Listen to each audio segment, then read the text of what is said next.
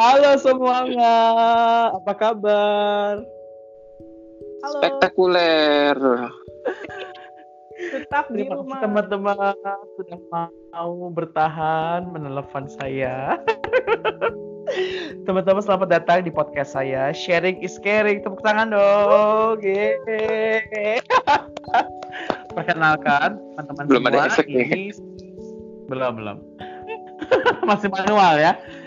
Satu itu namanya Miomi, yang satu lagi namanya Tepi.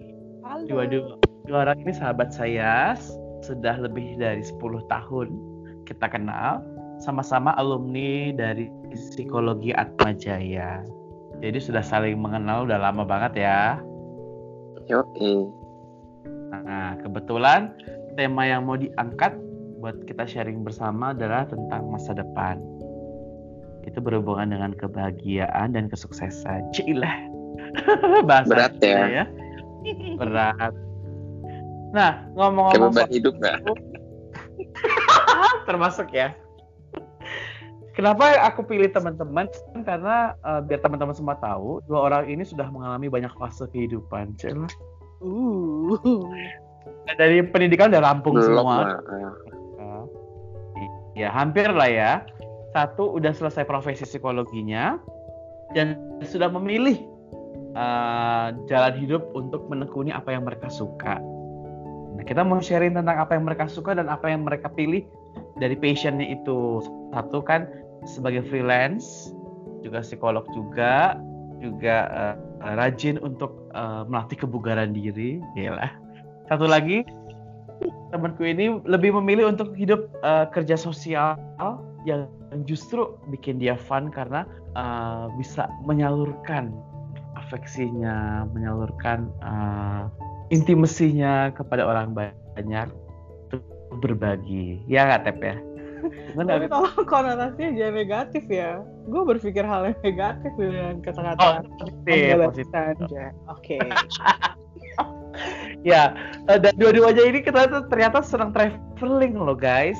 Nah, mereka udah udah keliling dunia dan udah mencari pengalaman dari apa yang mereka pilih itu. Kita mau sharing, boleh dibagi ya pengalamannya. Boleh. Yang satu lagi? Lanjut. Gila, halo, apa yang sedang kalian kerjakan sekarang, guys? Di rumah aja. Mm-mm. Sama, di rumah aja. Kita patuh pada pemerintah ya. Iya. Selain kepada Tuhan yang Gak Maha. Esa, kepada pemerintah juga. Gak ada yang buka juga soalnya di luar. Kalau uh, yang ini kan kebetulan suka banget tuh beredar setiap hari kan. Sekarang dia resah dan gelisah ada di rumah. Kalau saya ya nikmati aja. Iya, karena lebih baik di rumah ya daripada berkeliaran kan. Betul. Di sekeliling kalian sudah ada yang kena itu uh, disease ini? Kalau dari uh, aku sih ada ada sih uh, paling dekat di circle itu uh, orang tuanya teman. Udah positif terus ada sepupu juga di luar kota. Sekarang masih PDP sih Oh, gitu. Jadi um, kalau dari keluarga dekat sendiri sih uh, puji Tuhan tidak ada yang terkena atau tidak ada yang punya mengindikasikan gejala COVID-19 ini. Tapi ya itu beberapa um, ada berita dari beberapa orang yang dikenal yang sedang dalam proses uh, apa namanya penanganan. hmm, Penanganan. pemeriksaan hasil ya PDP dan ada yang udah positif juga gitu. Tapi uh, ada puji Tuhan yang lagi aja Eh, nggak terlalu parah sih jadi maksudnya karena sekarang kan kayak udah ada itu yang nama uh, udah ada istilah baru OTG orang tanpa gejala nah kebetulan oh. kerabat dekat ini orang yang seperti itu gitu jadi memang harus hati-hati sih kayak kita tuh nggak tahu kalau kita carrier gitu cuma karena kebetulan kena tes dan ternyata positif ya udah Iya. masuklah ke dalam karantina itu gitu. Kalau saudara Miomi sendiri bagaimana? Nggak ada sih kayaknya. Aman-aman aja Di ya. sekitar rumah kan nggak ada sih. Keluarga juga nggak ada. Ada yang dikenal gitu? teman jauh tapi Hmm. teman punya sepupu katanya positif Hmm. Tapi dia dirawat atau maksudnya punya gejala yang kelihatan. Oh nggak nanya-nanya jauh deh kan teman Tapi dia ya juga sih. Kepo ntar nantinya ya Tis ya. iya, ntar cuma ya. dia bilang ada positif apa keluarganya dia ya udah itu doang Temennya gue, teman dari SMP itu ada sampai meninggal. Tapi ternyata meninggalnya karena komplikasi dia punya diabetes sama gagal ginjal sempurna ya. Jadi aduh sedih banget. Begitu kena lang kena berapa ya? Kayak tiga harian gitu langsung masuk ICU loh. Katanya efek banget tuh dengan gejala diabetes itu katanya segitunya ya. Iya, memang kalau baca dari eh, data yang sudah dipublikasikan, memang sebagian besar itu eh, yang akhirnya meninggal adalah orang-orang yang punya penyakit penyerta. Jadi makanya eh, orang-orang yang punya sakit kanker, jantung, paru-paru, diabetes, darah tinggi, terus sama orang orang-orang yang tua, yang usia lanjut itu kan masuk kelompok rentan kan, Hmm. iya gitu karena emang Hati-hati banget. Jadi ya hati-hatilah semuanya. Iyalah kita kita bersyukur ya kita masih diberi kesempatan buat Iya. menjaga. Semoga apa yang kita usahakan ini. Ya, Oke. Jadi Kita juga doain ya. ngomongin COVID kan di sini. ngomongin covid Iya. Oh, lanjut lanjut lanjut. Dari teman-teman eh, kebahagiaan itu kan aku pernah dengar ya, setiap orang itu punya definisi yang berbeda masing. Kalau buat kamu apa sih Step arti kebahagiaan? Em, kalau dulu nih waktu masih eh, sekolah SMP SMA terus kuliah ngerasa kebahagiaan itu punya berhasil melakukan sesuatu atau berhasil memiliki sesuatu. Hmm. Kayak itu bisa jadi eh, apa namanya eh, apa ya hal normatif yang akhirnya masuk ke dalam diri juga gitu. Mm-mm. Um, soalnya kan biasanya umur-umur segitu belum tahu nih masa depannya akan jadi apa. Tapi selang setelah 10 tahun kerja, terus um, akhirnya udah ngejalanin dunia pekerjaan yang kebetulan, um, uh, kebetulan aku bisa mengerjakan pekerjaan yang memang disukai gitu. Jadi um, Hmm. setelah jalan ini semua, setelah sekian tahun, ternyata kebahagiaan itu sebenarnya bukan sesuatu hal yang perlu didefinisikan gitu. Kayak kebahagiaan itu adalah ketika A, B, C, D, E, F, G gitu. Kebahagiaan itu ya sesederhana kita merasa happy gitu, bisa bisa ketawa, bisa bisa bersyukur terhadap momen tertentu. Misalnya kalau lagi sedih lah bisa bersyukur itu juga bahagia. Akhirnya ada hmm, apa ya secara spiritual mungkin ada peningkatan hidup dan lain-lain gitu. Jadi lebih abstrak sih sebenarnya kebahagiaan itu tapi beneran nggak bisa didefinisikan dan cuma bisa tahu pada saat itu kejadian gitu wah gue bahagia nih Berarti Gimana lebih yang, yang lo rasain langsung Hmm? gitu ya impactnya. Iya, kalau menurut gu- menurut gue sih sekarang kayak gitu jadinya Sip, terima kasih. Kalau Miomi, apa definisinya menurut lo yang lo rasain atau yang lo pernah lo alamin lah. Kebahagiaan. Menurut gue tuh kalau menjalani bisa menjalani kehidupan sehari-hari bisa bernafas itu udah bahagia sih. Sesimpel itu aja sih. Koko ini orangnya sederhana banget emang. Harus Oh. Heeh. ya bersyukur aja apa yang didapat apa yang dimiliki. Pasti bahagia kalau bersyukur. Itu aja sih sip. Ini gue baca nih ya, menurut Seligman tahun 2005 dalam bukunya Authentic Happiness, kebahagiaan adalah keadaan psikologis yang positif di mana seseorang memiliki emosi positif berupa kepuasan hidup dan juga pikiran dan juga perasaan yang positif terhadap kehidupan yang dijalaninya. Berarti emosi positif tentang masa lalu mencakup kepuasan, kelegaan, kesuksesan, kebanggaan dan kedamaian. Kayaknya semuanya udah tercakup ya apa yang kita rasain sekarang ini juga udah bisa dideskripsikan bahwa ya tergantung kita juga kan berarti ya kebahagiaan itu ya. Iya. Tergantung Jadi iya. mungkin sedikit Tergantung. eh, apa? Eh, silakan kok. Takut gua kalau ada Ya, kok. tergantung tergantung individunya untuk menggambarkan bahagia itu seperti apa sih sebenarnya pasti apa bah- kebahagiaan satu individu dengan yang lainnya pasti akan berbeda Hmm, ya Hmm. setuju, setuju. oh Tapi masalahnya kenapa ya sekarang itu yang gue alamin ya, terutama buat generasi adik-adik kita nih, kebahagiaan itu itu bisa diukur ya dengan sesuatu yang terlihat gitu. Eh kayak itu tuh kayaknya orangnya senang deh, happy deh. Eh kayak dia tuh gitu, kayak akhirnya eh, dihubung-hubungkan dengan karir, dengan pencapaian. Contohnya di kota gue ini nih, Sukabumi ini, kebahagiaan adalah kalau lu bisa berbuat sesuatu di luar kota ini kayak eh, pindah dari sini terus jadi kayak kerja di tempat lain atau bisa kuliah di Jakarta, di Bandung dan sebagainya. Apakah menurut kalian itu seperti itu? Gue dulu ya. Ah. Jadi em, seperti yang eh, Miomi bilang tadi, em, kebahagiaan itu kan milik masing-masing ya, kayak milik personal masing-masing. Jadi gue sendiri pernah mengalami hal itu sih. Gue memang dari kecil suka eh, jalan-jalan, terus eh, Suka apa? jalan-jalan, traveling, traveling. oh iya traveling, Nah, kalau traveling Anda mengerti, kalau jalan-jalan Anda kurang mengerti ya. Oke.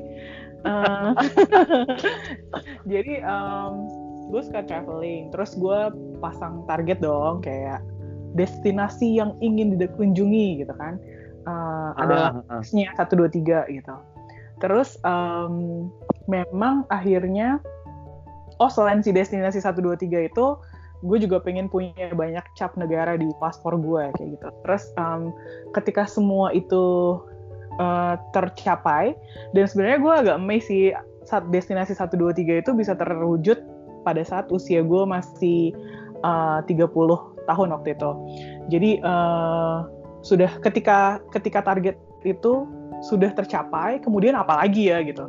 Karena kalau untuk membuat destinasi baru, rasanya gue nggak mau melakukan hal itu karena itu udah pernah gue lakukan, lakukan gitu. Jadi yang yang gue lakuin sekarang adalah maksudnya gini, ketika akhirnya kita bisa mengha- me- mencapai target-target yang tangible itu atau yang terlihat, entah itu material, entah pencapaian tertentu, akhirnya setelah itu udah aja gitu kalau gue. Um, gue nggak mau bukan gini, gue nggak mau membuat eh, target baru, tapi bukan artinya hidup gue pesimis ya atau hidup gue cuma go with the flow gitu. Um, gak juga, tapi um, lebih kar- lebih kepada akhirnya gue ketika mencapai target itu yang gue rasain bahagia pastinya kan. Tapi akhirnya gue menemukan bahwa yang penting itu adalah perasaan bahagia itu gitu dibandingkan dari mencapai target itu sendiri gitu. Jadi akhirnya gue mendefinisikan hidup gue ke arah yang sedikit berbeda bergeser dari hal-hal yang tangible ke hal-hal yang kalau sekarang gue lebih ke spiritual gitu. Jadi gue mau mengerti tentang dunia ini misalnya gitu. Jadi pergeseran aja sih pergeseran nilai Hmm. ketika target itu udah tercapai gitu. Gitu deh. Berarti ada proses ya, ada proses ya, mulai yang dari kelihatan yang bisa diraih dengan bentuk yang nyata, bermanfaatnya beneran kerasa sampai yang dalam. Yang, Iya, yang betul. cuma lo sendiri yang bisa ngerasain. Oh, Oke. iya Kalau Miomi, apa tadi kebahagiaan itu kan apakah benar hanya bisa dinilai dari sesuatu yang terlihat? Yang kayak iya lu nanti gajinya harus sekian tuh bisa bahagia atau oh, harus harus Kan bagus. Balik lagi seperti yang tadi dikatakan kebahagiaan itu milik individu masing-masing gitu. Jadi kayak nggak bisa diukur sama apa yang terlihat gitu. Hmm, Justru Jadi, malah sebaliknya. intangible. Eh bener kan iya. Dan lo juga ngerasain. bisa kan apa eh, ada misalnya eh, orang bisa makan aja misalnya bisa bahagia gitu kan ada kan yang seperti itu nah, misalnya maksudnya bisa makan uh, KFC gitu udah bahagia terus ada orang yang harus mak apa makan steak baru bahagia gitu gitu loh Hmm. Oke. jadi nggak benar ya? jadi nggak jadi nggak nggak jadi orang yang lihat orang lihat dari luar eh dia makan ini apa misalnya dia kayak begini oh pasti bahagia nih ya belum tentu dia bahagia loh dalamnya Iya. itu aja sih Berarti yang perlu kita pahami bersama nggak bisa disamain dan nggak bisa diukur buat normatif ya ya. ya Iya. maksudnya kayak yang itu justifikasi orang sih kalau misalnya yang Hmm. kayak tadi dibilang kalau yang eh dia kerjanya seperti ini pasti bahagia bla bla bla gitu kan depends sih tergantung orangnya lagi sebenarnya Iya, dan jangan Nah. jangan pernah membandingkan antara diri sendiri sama orang lain. Karena Nah, iya, karena gue sendiri pernah ngerasain kan. eh, akhirnya tuh kayak apa ya? Kenapa gue pusingin orang lain gitu? Sementara hidup hidup gue sendiri. Jadi kayak ada satu apa ya? Ada satu pegangan hidup gue yang baru adalah kayak my life is my authority gitu. Jadi hidup gue ya udah urusan hidup gue aja bukan gitu. bukan my life it's adventure itu kata eh, tetangga. eh, acara tetangga ya. By the way, ketika kalian menemukan paham ini, artinya kebahagiaan yang benar-benar personal itu langsung dapat atau butuh proses sih? Kok dulu kok Hah? langsung dapat atau proses Artinya lu udah instantly dapat ini, nih, oh bagian ini yang gini, atau memang perlu ngeliat orang dulu, ada rasa sih. gitu. Eh, Hmm. tujuannya apa dulu? Kalau misal pengen pengen suatu gitu kan. Kayak kemarin lah misalnya ngebit sepatu gitu kan. Hmm, nggak sengaja nggak sengaja gitu kan. Eh dapat ya bahagia sih. Gitu aja udah bahagia. Ya lah itu please deh. susah. Anyway, Koko ini Oh, suka beli sepatu. Ngerti gue. Dia kalau lagi stres beli sepatu, tapi ya nggak apa-apa. Kalau itu membuat dia bahagia dan selama Ya, uang ya, kan. bet- Iya, kan dia yang berjuang ya untuk kebahagiaannya ya. nah Iya. enggak pas dapat bahagia tapi pas bayarnya itu yang bikin Jadi Merana. gimana tuh? Tapi dibayar juga. convert cicilan Ibu kali sini ya, Bo ya. Eh, Oke.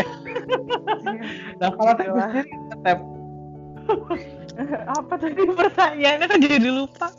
lu tiba-tiba tuh dapat itu langsung, dapat rahmat, wahyu begitu atau memang lu ya tadi yang jalanin dulu ya dari awal-awal yang kelihatan sampai yang nggak kelihatan.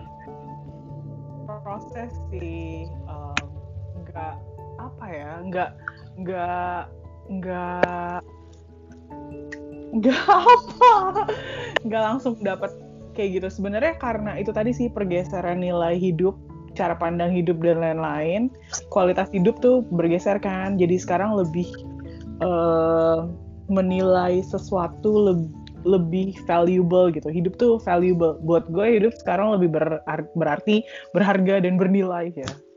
Sama aja sebenarnya. Em, kayak gitu. Jadi karena gue sudah tidak pusing dengan hal-hal yang eh, apa namanya eh, hal-hal yang material. Maksudnya material tuh adalah hal yang ya kebahagiaan secara materi misalnya ya. Gue udah nggak terlalu pusing soal itu terus gue me- merasa ketika gue akhirnya bisa mengontrol emosi gue gue bisa mengontrol energi gue cara pandang gue dan segala macam akhirnya itu membuat gue hidupnya lebih santai lebih serius tapi ini nggak ber ini bukan karena gue sudah mencapai apa yang gue inginkan tadi ya namanya manusia pasti Iya betul betul. setelah mencapai sesuatu pasti ada hal lain yang ingin dicapai Oh. kan dan Oh, oh. hidup kita tuh banyak banget kan aspeknya kayak variabel Ya. yang mendukung hidup kita kan juga banyak banget jadi Sebentar, variabel itu mungkin disederhanakan bahasanya. oh Ada faktor lain ya, gitu ya ada maksudnya. faktor lain ya ada faktor lain yang membuat hidup kita menjadi hidup Hmm.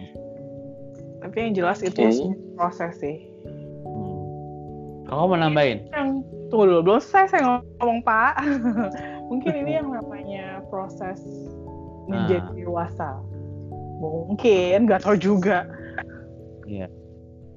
Ya benar sih, artinya juga nggak segampang itu juga ya untuk dapat sesuatu yang benar-benar buat kita pas karena butuh proses semuanya. Kalau Koko mau nambahin sesuatu? Enggak. Oh enggak, ya udah. Berarti kalian setuju ya bahwa kebahagiaan memberikan berbagai dampak positif dalam segala aspek di kehidupan. setuju Iya. setuju pak Oke. Nah ini, ini juga sering salah kaprah. Menurut kalian kebahagiaan sama kesuksesan tuh sama nggak sih? hmm, beda Ayo kita punya pendapat yang beda ya Coba, coba, coba. Mungkin siap bersinggungan sih. Hmm. Koko dulu boleh Koko jelasin. Mungkin apa? Tapi sama sama-sama nggak bisa dihitung intangible. Sama-sama abstrak sih sebenarnya.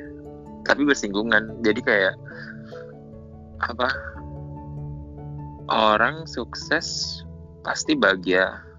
Tapi orang bahagia belum tentu Sukses. sukses. Belum tentu eh eh belum tentu karena sukses sih. Nggak- Bisa bisa jadi ya seperti itu ya. Hmm. Sukses kalau orang sukses kalau orang sukses pasti kan apa perasaan yang men- men- menyertainya kan pasti perasaan bahagia dong Hmm. tapi kalau orang bahagia belum tentu karena sukses sih Oke, dia lebih bisa berdiri sendiri ya kebahagiaannya. Iya Kalau Ibu Stefan, Kalau em, menurut gue sih em, sukses itu lebih terukur kan. Jadi em, biasanya su- sukses itu terkait dengan target. Heeh. Em, misalnya kita dikatakan sukses ketika kita sudah mencapai kondisi tertentu gitu. Tapi lagi-lagi yang setting targetnya diri kita sendiri gitu. Nah kalau kebahagiaan sih lebih kayak ke perasaan kan. Heeh. eh, kebahagiaan itu tidak melulu harus terkait dengan kesuksesan, tapi kesuksesan bisa jadi mendatangkan kebahagiaan gitu. Em, cuma kalau misalnya, jadi kebahagiaan tuh lebih kayak karena dia perasaan, dia bisa muncul kapan aja sih.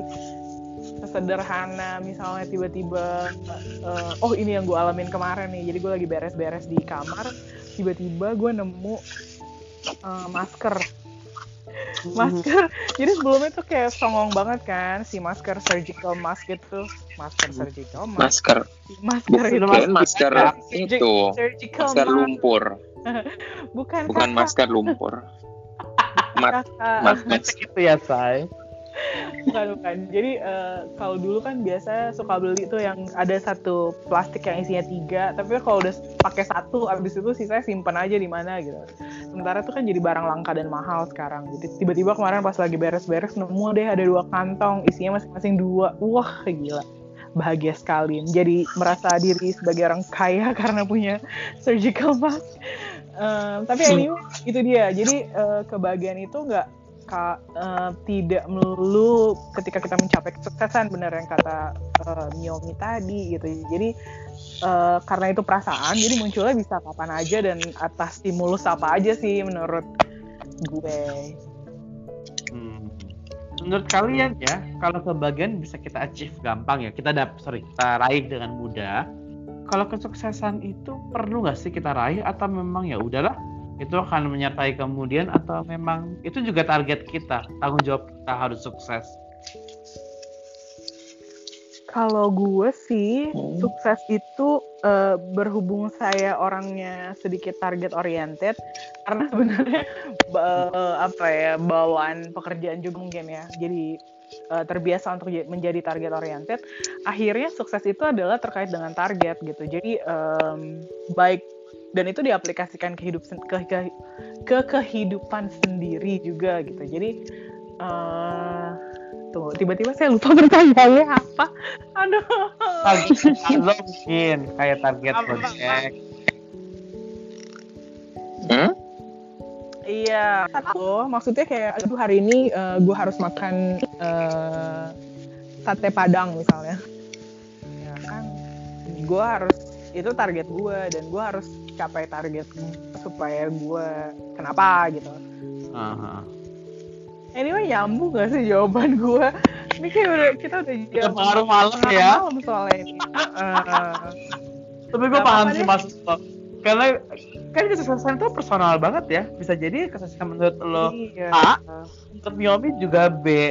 Coba kita dengar dan dengan langsung. kesuksesan itu nggak harus yang gede-gede nggak harus yang tinggi-tinggi loh yang kayak misalnya harus punya rumah 10 harus punya mobil apa gitu nggak yang kayak gitu sih kalau menurut gue karena dalam kehidupan sehari-hari tuh banyak banget kayak gue tadi misalnya gue nggak datang terlambat itu sukses buat gue terus misalnya gue eh, hari ini gue pingin makan rujak gitu gue orangnya suka cravings gitu suka pingin makan sesuatu atau pengen minum sesuatu gitu dan kalau gue berhasil dapetin ya sukses juga buat gue gitu Sebagai penghargaan atas kerja yang keras ya.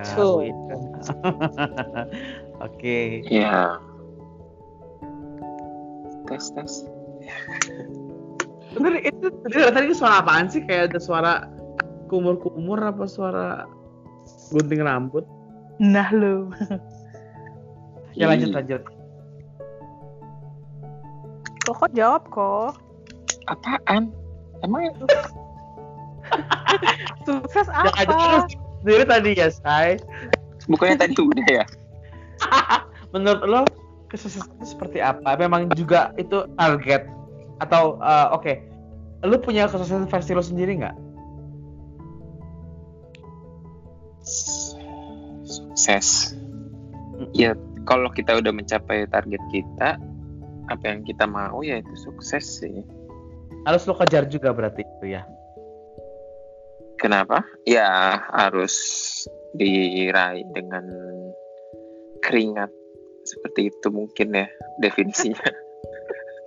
Berarti kita harus punya list kesuksesan kita ya. Apa memang itu ya? sukses apa, apa tujuan deh? Tapi sebenarnya kalau kalau apa sukses tuh kayak labelnya doang gitu loh. Jadi kalau misalnya lu mencapai sesuatu eh, dengan misalnya dengan susah payah, ya itu bisa dibilang sukses sih kayak gitu. Oke. Nah, Mm-mm. kan apa setiap orang punya definisi kesuksesan beda-beda kayak misalnya ada yang wah gue mesti punya misalnya deposito deposito berapa rumah berapa mobil berapa kayak gitu baru bilang sukses ya it's okay terus Hmm. ada orang lagi yang cuma ya beda-beda gitu loh Mm-mm. apa definisi kesuksesan seorang orang dan sukses itu cuma label sih menurut gue apa eh itu tadi apa su- eh, ketika lu mencapai tujuan yang lu ingin- inginkan yang apa maksudnya? Yang lu dambakan gitu ya.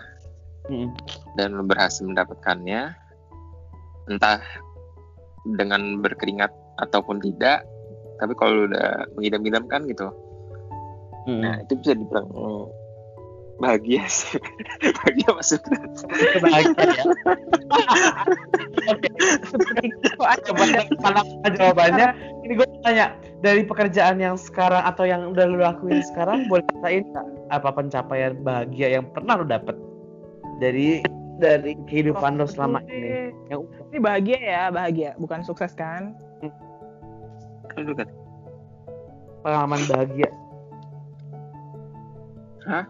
Siapa gue dulu Ya iya boleh. Oh, pengalaman bahagia apa ya terlalu banyak bahagia dia sampai bingung pilih yang mana Mm. enggak kalau gue Kan pasti perlu bisa tahu bahwa Miomi ini suka traveling ya. Setahun berapa kali sih? bisa Kalau boleh tahu. secukupnya Alah. Agak-agak ini subjektif ya secukupnya itu. Baiklah. Ada yang berhubungan dengan enggak maksud gue kok kan definisi. Dari pengalaman traveling lo ada yang membuat lo bahagia nggak? Atau bukan itu justru yang lain?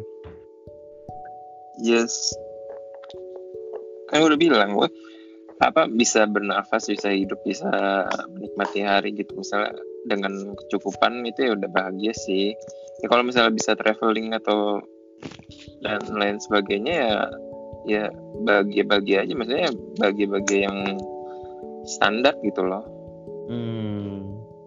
Oh berarti memang ada apa memang bahagia itu kadarnya sama atau memang ada sesuatu yang bikin lo inget banget ini paling bahagia nih gitu atau memang ya udah semuanya sama. apa ya yang spektakuler gitu Oh, oh. apa pengalaman apa? Ketika menemukan hobi baru atau menemukan me- resep baru gitu kok. Koko ini suka bikin kue loh. Oh ya, oh, bener-bener. Gue udah pernah nyobain Resep berkali. baru Cookies enak banget loh guys. Nanti bisa dilihat nya. udah ada Ya cookiesnya. Mau promosi nggak lu? promosi emang ada yang mau emang ada yang dengerin ini Kata juga sih. kayak ya udah. pendengarnya udah jutaan nih Uh, ini Nggak ini targetnya kita lebih dari target loh, Bu. Makin doyan ngobrol kita ya, Shay. Ada, jadi Iya. bisa info. hmm. Iya. Ya udah. Ya udah gue Lanjut. jawab deh. Pasti, oh. Kalau gue eh kebetulan jadi memang dari dulu tuh gue tertarik dengan dunia sosial karena ngerasa pingin membantu orang lain yang membutuhkan gitu kan. Em, dari pilihan kuliah juga terus sampai akhirnya bisa kerja di NGO juga. Itu udah kebahagiaan kan. Cuma beneran yang merasa paling bahagia itu adalah ketika kita bisa buat orang lain tersenyum gitu. Kayak em, apa ya? Karena kalau misalnya di em, di organisasi yang gue kerja sekarang ini kan kita bukan cuma sekedar eh, memberi atau eh, karitatif tapi juga em, berusaha untuk me- apa ya memberi dampak yang lebih luas lagi gitu buat orang. Tapi em, dalam prosesnya kan kita banyak ketemu orang terus kadang misalnya gue susah jelasinnya ya tapi intinya gini mungkin pakai contoh aja kali ya. Eh, gue inget banget ada satu ibu guru di eh, Manggarai Barat di NTT sana di Flores. Ya. dia tuh kayak inget nama gue walaupun kita ketemunya tuh kayak setahun sekali juga enggak gitu. Tapi dia Iya. selalu inget nama gue jadi setiap ada orang lain yang datang ada staff yang datang ke sana terus dia kayak suka salam salam ya buat kakak Stefani gitu. Apa kabar Oh. dia? Bla bla bla bla gitu. Dan itu sekeluarga bisa inget nama gue kayak gitu bikin gue bahagia gitu. Karena eh, artinya keinginan gue yang ingin membantu orang atau ingin apa ya mem- mem- membawa senyum aja. Membawa senyum di orang lain tuh kayak tercapai itu sukses juga. Tapi lebih ke bahagia sih sebenarnya. Karena eh, apa ya mungkin karena udah eh, memang tujuan hidup gue juga dan eh, apa ya Hmm, ketika gue ngerasa bahwa gue yang cukup mendapat banyak akses Hmm. di Jakarta ini ketemu dengan orang-orang di daerah yang akses terhadap macam-macam lah entah pendidikan, kesehatan dan lain-lainnya itu mereka kurang. Eh, tapi gue bisa membawa sesuatu hal yang baru gitu sama mereka. Bukan berarti mengubah hidup mereka sih, cuma ya kadang kita tuh kayak cuma berbagi aja juga udah bisa bikin orang lain happy kan. Hmm. Intinya Hmm. adalah membuat orang lain happy, membuat gue bahagia gitu. Iya, Finally you get that. Iya kan? Otak Berarti kesimpulannya ini ya. aktualisasi tertinggi. aktualisasi diri, yes, Hmm. betul. Ada di puncak tuh. Apa itu? Apa coba teorinya? Maslow ya. Yes.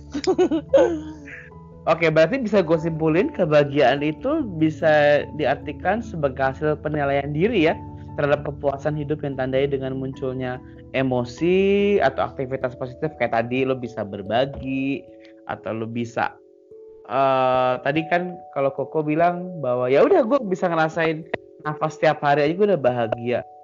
Berarti berhubungan juga dengan keseimbangan dalam menjalankan hidup. Ini gue baca lagi nih, ada empat aspek ternyata nih. Material, intelektual, emosional, dan spiritual. Komplit ya. Kayaknya kita hmm. semua udah lewatin itu ya. Ya dengan kita semua memiliki itu. Jangan sampai lewat. Bahaya dong. Kita mati. Nah. Setiap orang mempunyai penilaian utama mengenai kebahagiaan yang mereka rasakan. Betul kata Koko ya. Bahwa mereka adalah pihak yang terlibat langsung dengan proses pencapaian yang lu rasain juga. Sehingga mereka merasakan kebahagiaan tersebut bersifat personal dan hanya mereka sendiri yang bisa menilai dan mendeskripsikannya dengan secara tepat. Wah, ketemu sudah. Jadi ya benar. kesimpulannya.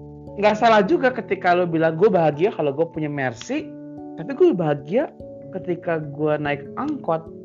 Gak, duduknya nggak salah ya, dia kan? Personal. berarti gue bahagia kalau gue tidur. Kayaknya begitu. Ya berarti memang akhirnya teman-teman bisa membuka diri bahwa jangan takut kalau kebahagiaan lo ke sana kayak cemen kesannya nggak ada artinya karena itu personal buat lo orang lain mungkin belum bisa ngerasain hanya lo sendiri yang bisa ngerasain ya tapi juga jangan mikir bahwa lo dianggap sombong ketika gue bisa beli Louis Vuitton gue bahagia ya itu memang hak lo ya buat bahagia ya jadi Intinya mungkin jangan membanding-bandingkan sih. Nah, iri itu harus dihilangin ya. Iya. Ya, itu yang membuat orang nggak bahagia justru kepo, iri gitu-gitu ya. Nanti ujungnya julid. Ah, julid. Hobi kita julid. ya, soalnya zaman medsos sekarang tuh orang suka show off.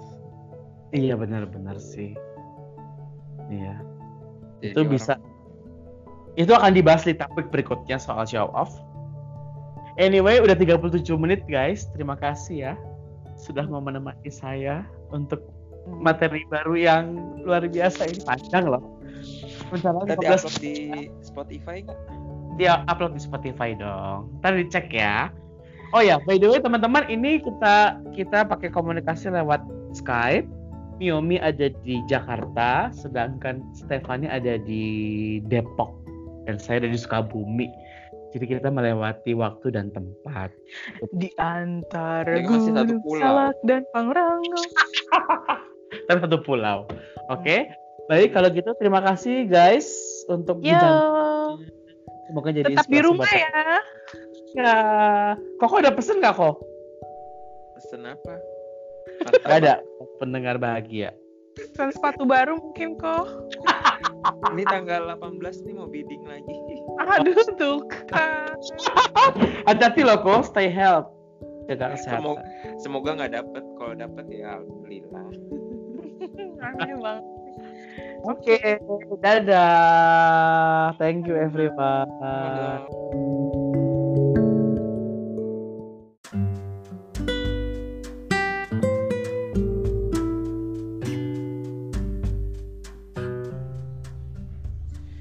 Halo, selamat malam teman-teman semua. Sampai jumpa di acara Sharing is Caring yang episode keempat. Kali ini saya mau wawancara seseorang yang spesial, Cie. Selamat malam. Selamat malam. Dengan siapa di sana? Saya di sini Gebi. Oh, Mbak Gebi. Mbak Gebi ini adalah teman partner kerja saya di Yayasan Marjiwana maka topiknya kalau bicara soal itu kita bicara soal tentang mereka-mereka yang berjuang untuk yayasan di keuskupan. Gimana kabarnya Mbak Gebi? Luar biasa. Luar biasa ya. Terima kasih sudah mau hadir. Sama-sama Peter. Nah sekarang Mbak Gebi saya mau tahu uh, Mbak Gebi ini kan masuk dalam uh, sebagai staff di yayasan. Udah berapa lama bergabung? Saya masuk ke Yayasan Mardiwana itu tahun 2012, jadi udah sekitar 8 tahun saya ada di Yayasan Mardiwana. Wow, 8 tahun. Itu lama sekali loh teman-teman ya. Ini kalau cicilan rumah mungkin udah lunas ya? Belum, hampir. hampir lunas. hampir Apa alasan Mbak Gaby mau bergabung dalam yayasan?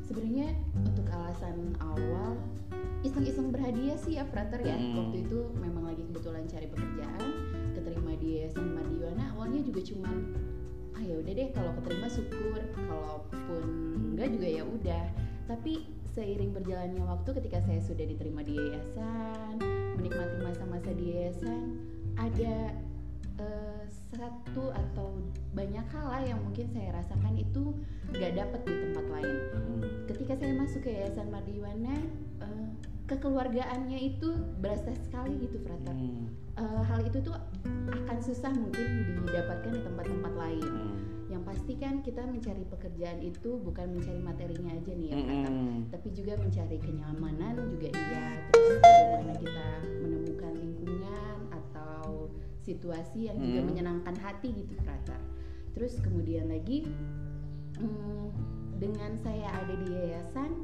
yayasannya adalah yayasan Katolik Hmm. itu juga membuat kita tuh semakin mencintai Tuhan juga lewat yayasan Mardiwana Hmm. gitu Frater awal mulanya begitu Berarti ini sekaligus motivasi juga ya dan memberitahu kepada teman-teman semuanya juga yang mencari pekerjaan, terutama mereka yang mau masuk ke dalam gereja. Ini kan bagian dari gereja juga ya. Iya, betul Tapi Gaby untuk membedakan antara bekerja dan pelayanan itu bagaimana sih? Eh, gini, kalau misalnya kita bekerja melulu adalah eh, pasti yang kita cari materi. Hmm. Kebanyakan seperti itu ya, Hmm. Frater ya. Tapi kembali lagi ketika kita sudah ada di Yayasan Mardiwana, awalnya juga eh, sempat goyah, sempat goyah, tapi lama kelamaan saya berpikir lagi kalau saya tinggalin kasihan. Awalnya sih mulanya gitu, Hmm. makanya saya bisa bertahan 8 tahun. Mulanya ya itu. Nanti kalau saya tinggalin, nanti gimana ke depannya? Hmm. gitu. Tapi kemudian kebetulan saya masuk itu ketika eranya zaman eh, Romo Yono. Hmm. Yang saya suka dari beliau, beliau selalu menyemangati kita begini, Frater. Kalau mau cari eh, uang banyak atau penghasilan banyak, bukan di yayasan tempatnya, Hmm. apalagi di yayasan pendidikan Katolik seperti Mardiwana, Hmm. yang notabene kita tahu penghasilannya berapa Mm-mm. Kalau kita mau ada di Yayasan Mardiwana itu berarti kita bekerja untuk Tuhan Mm-mm. kita memuliakan Tuhan lewat kita bekerja di Yayasan Mardiwana ini Mm-mm. itu itu yang saya dapat dari beliau bahwa kalau kita mau di yayasan ini ya jangan ngejar materi Hmm. jangan cari materi di yayasan tapi kita cari eh, itu kepuasan batin mungkin ya Romo ya Hmm. eh Frater kok Mm-mm. saya jadi Romo Amin. Amin, amin segera ya Frater ya. Itu itu yang saya dapat ketika eh, saya awal-awal berada di Yayasan Mardiwana dan menguatkan saya untuk tetap ada di Yayasan Mardiwana gitu Frater.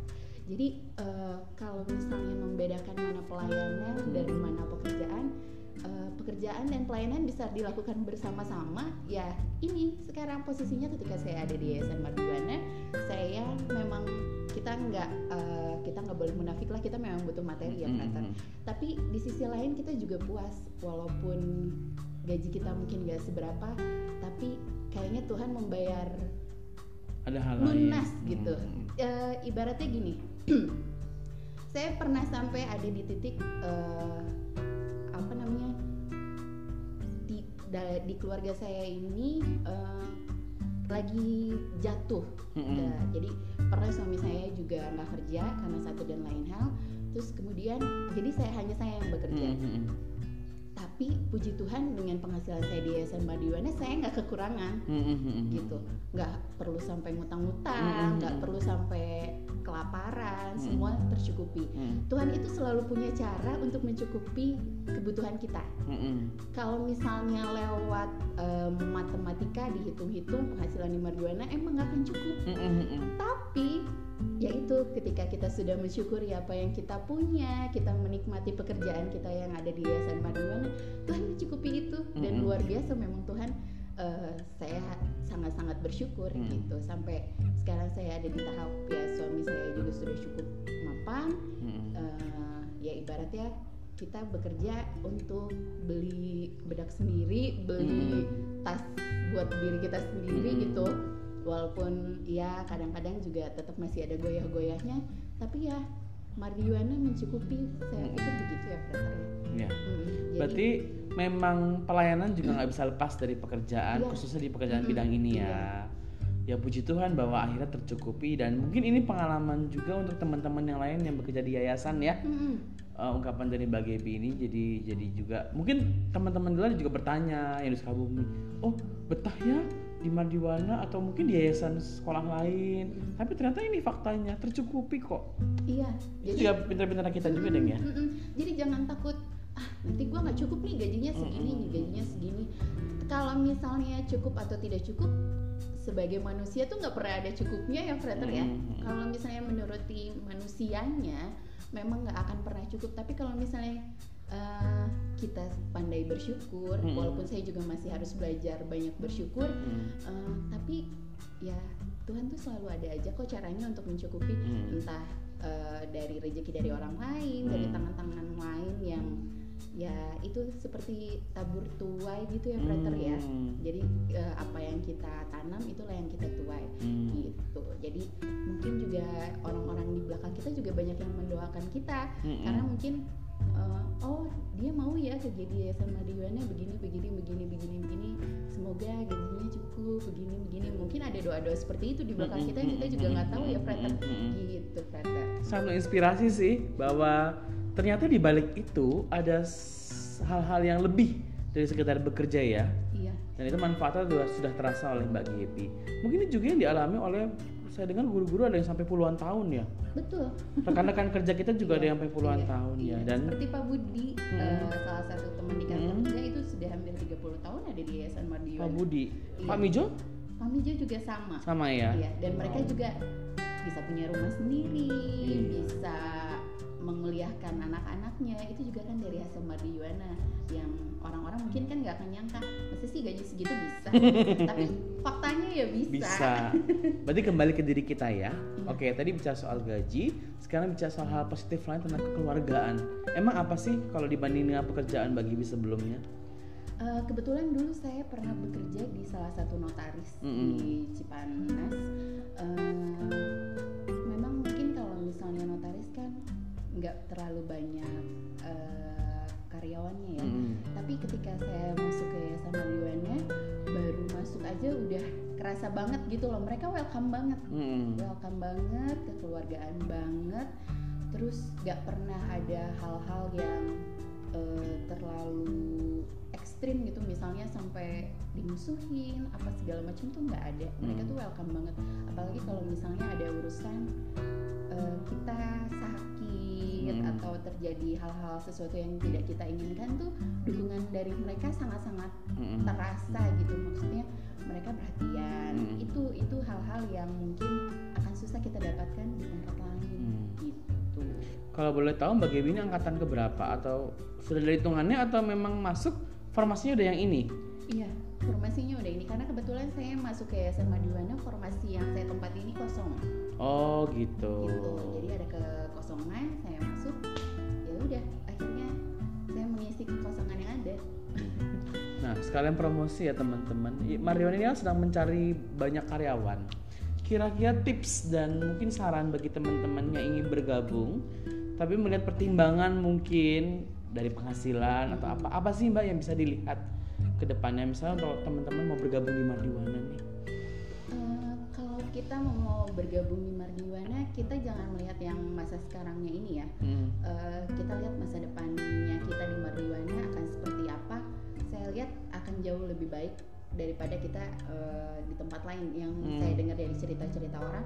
Yayasan Mardiwana ini kan menjanjikan juga eh, masa depan yang cukup baik dengan mendaftarkan kita para pegawainya ke dalam dana pensiun KWI Hmm. iya, eh, pensiun BPJS Ketenagakerjaan iya. Jadi kita juga nggak perlu khawatir nih kita ke depannya akan seperti apa Mm-mm. gitu.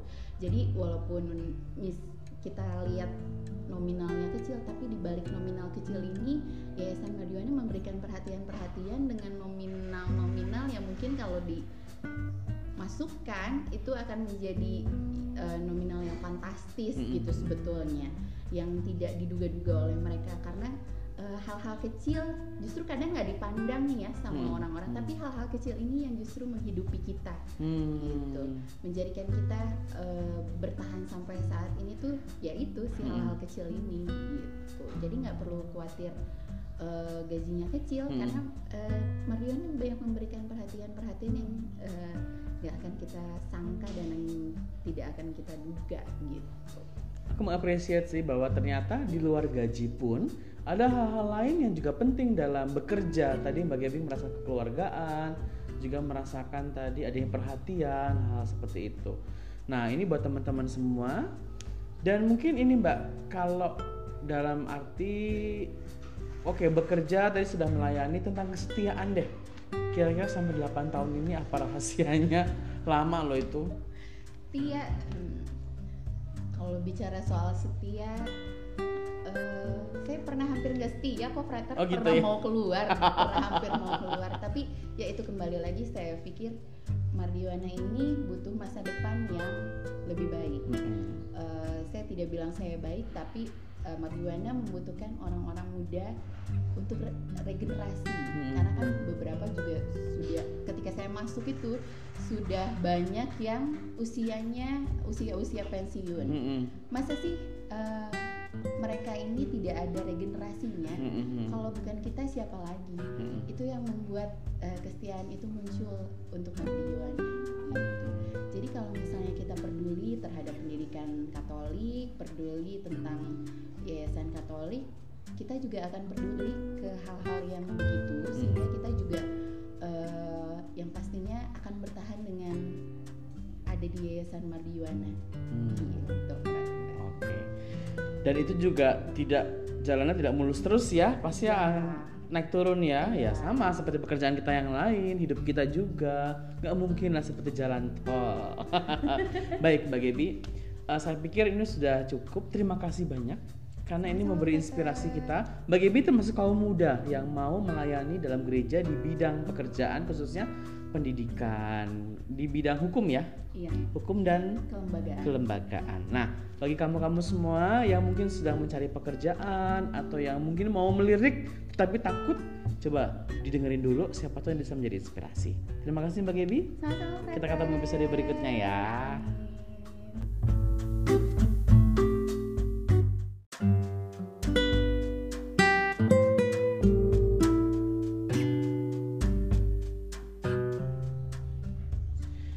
Halo, selamat malam teman-teman semua. Sampai jumpa di acara Sharing is Caring yang episode keempat. Kali ini saya mau wawancara seseorang yang spesial, Cie. Selamat malam. Selamat malam. Dengan siapa di sana? Saya di sini Gaby. Oh, Mbak Gebi. Mbak Gebi ini adalah teman partner kerja saya di Yayasan Marjiwana. Maka topiknya kalau bicara soal itu kita bicara soal tentang mereka-mereka yang berjuang untuk yayasan di keuskupan. Gimana kabarnya Mbak Gebi? Luar biasa. Luar biasa ya. Terima kasih sudah mau hadir. Sama-sama Frater. Nah sekarang Mbak Gebi saya mau tahu eh, Mbak Gebi ini kan masuk dalam eh, sebagai staff di yayasan. Udah berapa lama bergabung? Saya masuk ke Yayasan Mardiwana itu tahun 2012, jadi udah sekitar 8 tahun saya ada di Yayasan Mardiwana. Wow, 8 tahun. Itu lama sekali loh teman-teman ya. Ini kalau cicilan rumah mungkin udah lunas ya. Belum hampir. Hampir lunas. hampir. Apa alasan Mbak Gebi mau bergabung dalam yayasan? Sebenarnya untuk alasan awal iseng-iseng berhadiah sih ya Frater ya. Hmm. Waktu itu memang lagi kebetulan cari pekerjaan, keterima di Yayasan Mardiwana. Awalnya juga cuman ah ya udah deh kalau keterima syukur, kalaupun enggak juga ya udah. Tapi seiring berjalannya waktu ketika saya sudah diterima di yayasan, menikmati masa-masa di yayasan, ada eh, satu atau banyak hal lah yang mungkin saya rasakan itu nggak dapat di tempat lain Hmm. ketika saya masuk ke Yayasan Mardiwana eh, kekeluargaannya itu berasa sekali gitu Frater Hmm. Eh, hal itu tuh akan susah mungkin didapatkan di tempat-tempat lain Hmm. yang pasti kan kita mencari pekerjaan itu bukan mencari materinya aja nih ya Frater Hmm. tapi juga mencari kenyamanan juga iya terus bagaimana kita menemukan lingkungan atau situasi yang juga Hmm. menyenangkan hati gitu Frater terus kemudian lagi hmm, dengan saya ada di yayasan yayasannya adalah yayasan Katolik Mm-mm. itu juga membuat kita tuh semakin mencintai Tuhan juga lewat yayasan Mardiwana Mm. gitu frater awal mulanya begitu Berarti ini sekaligus motivasi juga ya dan memberitahu kepada teman-teman semuanya juga yang mencari pekerjaan, terutama mereka yang mau masuk ke dalam gereja. Ini kan bagian dari gereja juga ya. Iya, betul Tapi Gaby untuk membedakan antara bekerja dan pelayanan itu bagaimana sih? Eh, gini kalau misalnya kita bekerja melulu adalah eh, pasti yang kita cari materi Hmm. kebanyakan seperti itu ya Hmm. ya tapi kembali lagi ketika kita sudah ada di yayasan Mardiwana awalnya juga eh, sempat goyah sempat goyah tapi lama kelamaan saya berpikir lagi kalau saya tinggalin kasihan awalnya sih mulanya gitu Hmm. makanya saya bisa bertahan 8 tahun mulanya ya itu. Nanti kalau saya tinggalin nanti gimana ke depannya? Hmm. gitu. Tapi kemudian kebetulan saya masuk itu ketika eranya zaman eh, Romo Yono Hmm. yang saya suka dari beliau beliau selalu menyemangati kita begini Prata kalau mau cari eh, uang banyak atau penghasilan banyak bukan di yayasan tempatnya Hmm. apalagi di yayasan pendidikan Katolik seperti Mardiwana Mm. yang notabene kita tahu penghasilannya berapa Mm-mm. kalau kita mau ada di Yayasan Mardiwana itu berarti kita bekerja untuk Tuhan Mm-mm.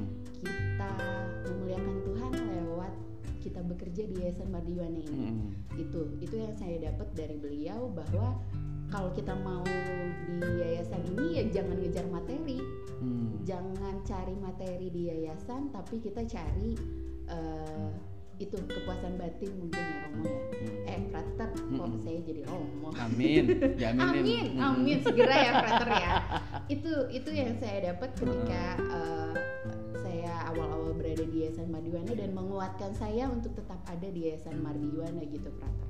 Jadi eh, kalau misalnya membedakan mana pelayanan dan mana pekerjaan, eh, pekerjaan dan pelayanan bisa dilakukan bersama-sama. Ya ini sekarang posisinya ketika saya ada di Yayasan Mardiwana, saya memang kita nggak eh, kita nggak boleh munafik lah kita memang butuh materi ya Mm-mm. tapi di sisi lain kita juga puas walaupun gaji kita mungkin gak seberapa tapi kayaknya Tuhan membayar Ada hal lain. lunas gitu Hmm. Eh, ibaratnya gini saya pernah sampai ada di titik eh, apa namanya di da- di keluarga saya ini eh, lagi jatuh Mm-mm. Nah, jadi pernah suami saya juga nggak kerja karena satu dan lain hal terus kemudian jadi saya hanya saya yang bekerja Mm-mm. Tapi puji Tuhan dengan penghasilan saya di Yayasan Madiwana saya nggak kekurangan Mm-mm. gitu nggak perlu sampai ngutang-ngutang nggak perlu sampai kelaparan Mm. semua tercukupi Mm. Tuhan itu selalu punya cara untuk mencukupi kebutuhan kita Mm-mm. kalau misalnya lewat em, matematika dihitung-hitung penghasilan di Mardiwana emang nggak akan cukup Mm-mm. tapi yaitu ketika kita sudah mensyukuri apa yang kita punya kita menikmati pekerjaan kita yang ada di Yayasan Mardiwana Tuhan mencukupi itu dan Mm-mm. luar biasa memang Tuhan eh, saya sangat-sangat bersyukur Mm. gitu sampai sekarang saya ada di tahap ya suami saya juga sudah cukup mapan Mm-mm. Eh, ya ibaratnya kita bekerja untuk beli bedak sendiri beli tas buat diri kita sendiri Mm. gitu walaupun ya kadang-kadang juga tetap masih ada goyah-goyahnya tapi ya Mardiwana mencukupi saya pikir begitu ya Frater ya. Ya. Mm, jadi- Berarti memang pelayanan juga nggak bisa lepas dari pekerjaan, Iya. khususnya di pekerjaan Mm-mm. bidang ini ya. Ya puji Tuhan bahwa akhirnya tercukupi dan mungkin ini pengalaman juga untuk teman-teman yang lain yang bekerja di yayasan ya. Mm-mm. Eh, ungkapan dari Mbak Gaby ini jadi jadi juga mungkin teman-teman di juga bertanya yang di Sukabumi, oh betah ya di Mardiwana atau mungkin di yayasan sekolah lain. Tapi ternyata ini faktanya tercukupi kok. iya Itu jadi juga pintar-pintar kita juga deng ya. Mm-mm. Jadi jangan takut ah nanti gua nggak cukup nih gajinya segini nih gajinya segini. Kalau misalnya cukup atau tidak cukup sebagai manusia tuh nggak pernah ada cukupnya ya Frater ya. Kalau misalnya menuruti manusianya memang nggak akan pernah cukup. Tapi kalau misalnya eh, kita pandai bersyukur, Mm-mm. walaupun saya juga masih harus belajar banyak bersyukur, Hmm. eh, tapi ya Tuhan tuh selalu ada aja kok caranya untuk mencukupi Hmm. entah eh, dari rezeki dari orang lain, dari Hmm. tangan-tangan lain yang itu seperti tabur tuai gitu ya Frater ya Hmm. jadi eh, apa yang kita tanam itulah yang kita tuai Hmm. gitu jadi mungkin juga orang-orang di belakang kita juga banyak yang mendoakan kita Mm-mm. karena mungkin eh, oh dia mau ya kerja di Yayasan Madiwana begini begini begini begini begini. Semoga gajinya cukup begini begini. Mungkin ada doa-doa seperti itu di belakang kita yang kita juga nggak tahu ya Frater gitu Frater satu inspirasi sih bahwa ternyata di balik itu ada hal-hal yang lebih dari sekedar bekerja ya. Iya. Dan itu manfaatnya sudah terasa oleh Mbak Gepi. Mungkin ini juga yang dialami oleh saya dengar guru-guru ada yang sampai puluhan tahun ya. betul Rekan-rekan kerja kita juga ada yang sampai puluhan Iya, tahun iya. ya dan seperti Pak Budi Hmm. eh, salah satu teman di kantor Hmm. kerja itu sudah hampir 30 tahun ada di Yayasan Madiwana Pak Budi, Iya. Pak Mijo Kami juga juga sama sama ya. Iya, dan mereka juga bisa punya rumah sendiri, Iya. bisa menguliahkan anak-anaknya. Itu juga kan dari hasil Madiwana yang orang-orang mungkin kan nggak akan nyangka, masa sih gaji segitu bisa? Tapi faktanya ya bisa. Bisa. Berarti kembali ke diri kita ya. Iya. Oke, tadi bicara soal gaji, sekarang bicara soal hal positif lain tentang kekeluargaan. Emang apa sih kalau dibanding dengan pekerjaan bagi sebelumnya? Eh, kebetulan dulu saya pernah bekerja di salah satu notaris Mm-mm. di Cipanas. Eh, memang mungkin kalau misalnya notaris nggak terlalu banyak eh, karyawannya ya. Mm-mm. Tapi ketika saya masuk ke Yayasan Madiwana, baru masuk aja udah kerasa banget gitu loh. Mereka welcome banget, Mm-mm. welcome banget, kekeluargaan banget. Terus nggak pernah ada hal-hal yang eh, terlalu ekstrim gitu misalnya sampai dimusuhin apa segala macam tuh nggak ada mereka Hmm. tuh welcome banget apalagi kalau misalnya ada urusan eh, kita sakit Hmm. atau terjadi hal-hal sesuatu yang tidak kita inginkan tuh dukungan dari mereka sangat-sangat Mm-mm. terasa gitu maksudnya mereka perhatian Hmm. itu itu hal-hal yang mungkin akan susah kita dapatkan di tempat lain Hmm. gitu Kalau boleh tahu Mbak Gaby ini angkatan keberapa atau sudah ada hitungannya atau memang masuk formasinya udah yang ini? Iya, formasinya udah ini karena kebetulan saya masuk ke Yayasan Madiwana formasi yang saya tempati ini kosong Oh gitu. gitu. Jadi ada kekosongan, saya masuk.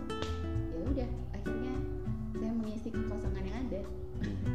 Nah, sekalian promosi ya teman-teman. Marion ini kan sedang mencari banyak karyawan.